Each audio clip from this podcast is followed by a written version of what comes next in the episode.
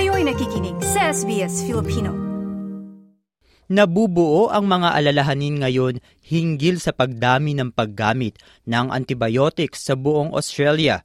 Ayon sa mga ulat, nagbabala ang mga doktor na ang, na ang epektibidad at supply ng antibiotics ay limitado at may mga hindi magandang bunga o problema sa kalusugan na maaaring lumitaw.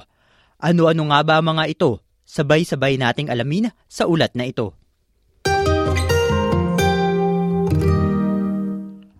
Ang mga antimicrobial ay isang malawak na uri ng mga gamot na nilalabanan ang bakterya, fungi, parasites at ilang mga virus. At sa kasalukuyan, muling tumataas ang paggamit sa mga ito sa Australia. Ayon sa bagong ulat ng Australian Commission on Safety and Quality in Healthcare, bumaba ang paggamit ng antimicrobial sa komunidad noong 2020 ito ay bahagi ng 25% pagbaba noong panahon ng pandemya dahil sa COVID-19 dahil wala pang luna sa coronavirus noon. Ito ay bahagi ng kabuuang pagbaba mula noong 2019. Ngunit noong nakaraang taon, tumaas muli ang paggamit ng antimicrobial ng 10%.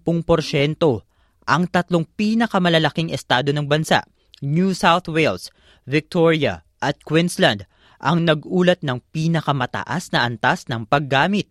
Sinabi ni Professor John Turnage, ang Senior Medical Advisor para sa Australian Commission on Safety and Quality in Healthcare sa isang paraan, tila naging labis tayong umaasa sa antibiotics. Over the 50 years or 60 years since we first had penicillin listed as a miracle drug, we got the idea that antibiotics would treat all sorts of infections.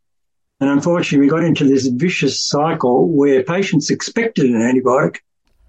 Ang mga doktor ay nagbabala na ang labis na paggamit ng antibiotics ay maaaring magdulot ng antimicrobial resistance. Kapag ang isang tao ay umiinom ng antibiotic, isang uri ng antimicrobial na substansya, ito ay pumapatay ng halos 99.99% ng mga bakterya. Ngunit may maliit na porsyento na ang ilang bakterya na may kayang protektahan ang kanilang sarili. Nakakaligtas sila, nagpaparami, at ibinabahagi ang kanilang resistant genes. Si Professor Steve Robson ay ang Pangulo ng Australian Medical Association.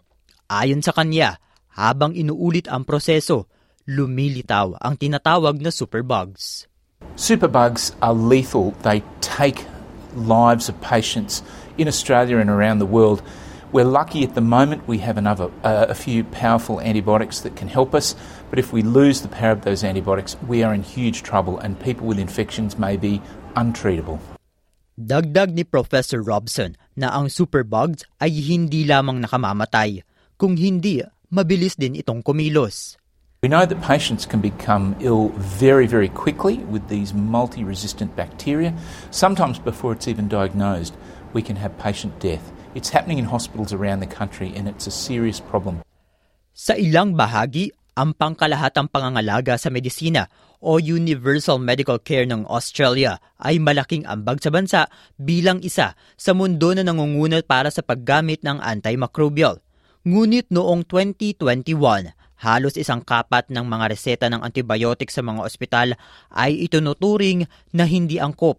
Mayroong ding alalahanin hinggil sa sobrang paggamit sa mga tahanan para sa mga nakatatanda at pagsasaka. Sinabi ni Professor Robson na ang supply ng antibiotics ay hindi nangangahulugan na ito'y walang hanggan, anuman ang antas ng pagtitiwala ng mga tao sa mga ito.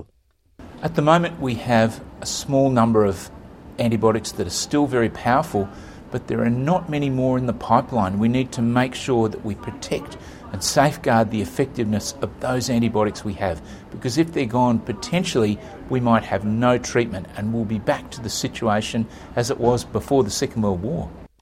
Ang mga doktor ay nananawagan sa mga tao na huwag ipilit ang paggamit ng antibiotics kung hindi ito talaga kinakailangan. Sa halip, payo nila na dapat nating ayusin ang ating sariling kalinisan o personal hygiene at resistensya. I-share, mag-comment, sundan ang SBS Filipino sa Facebook.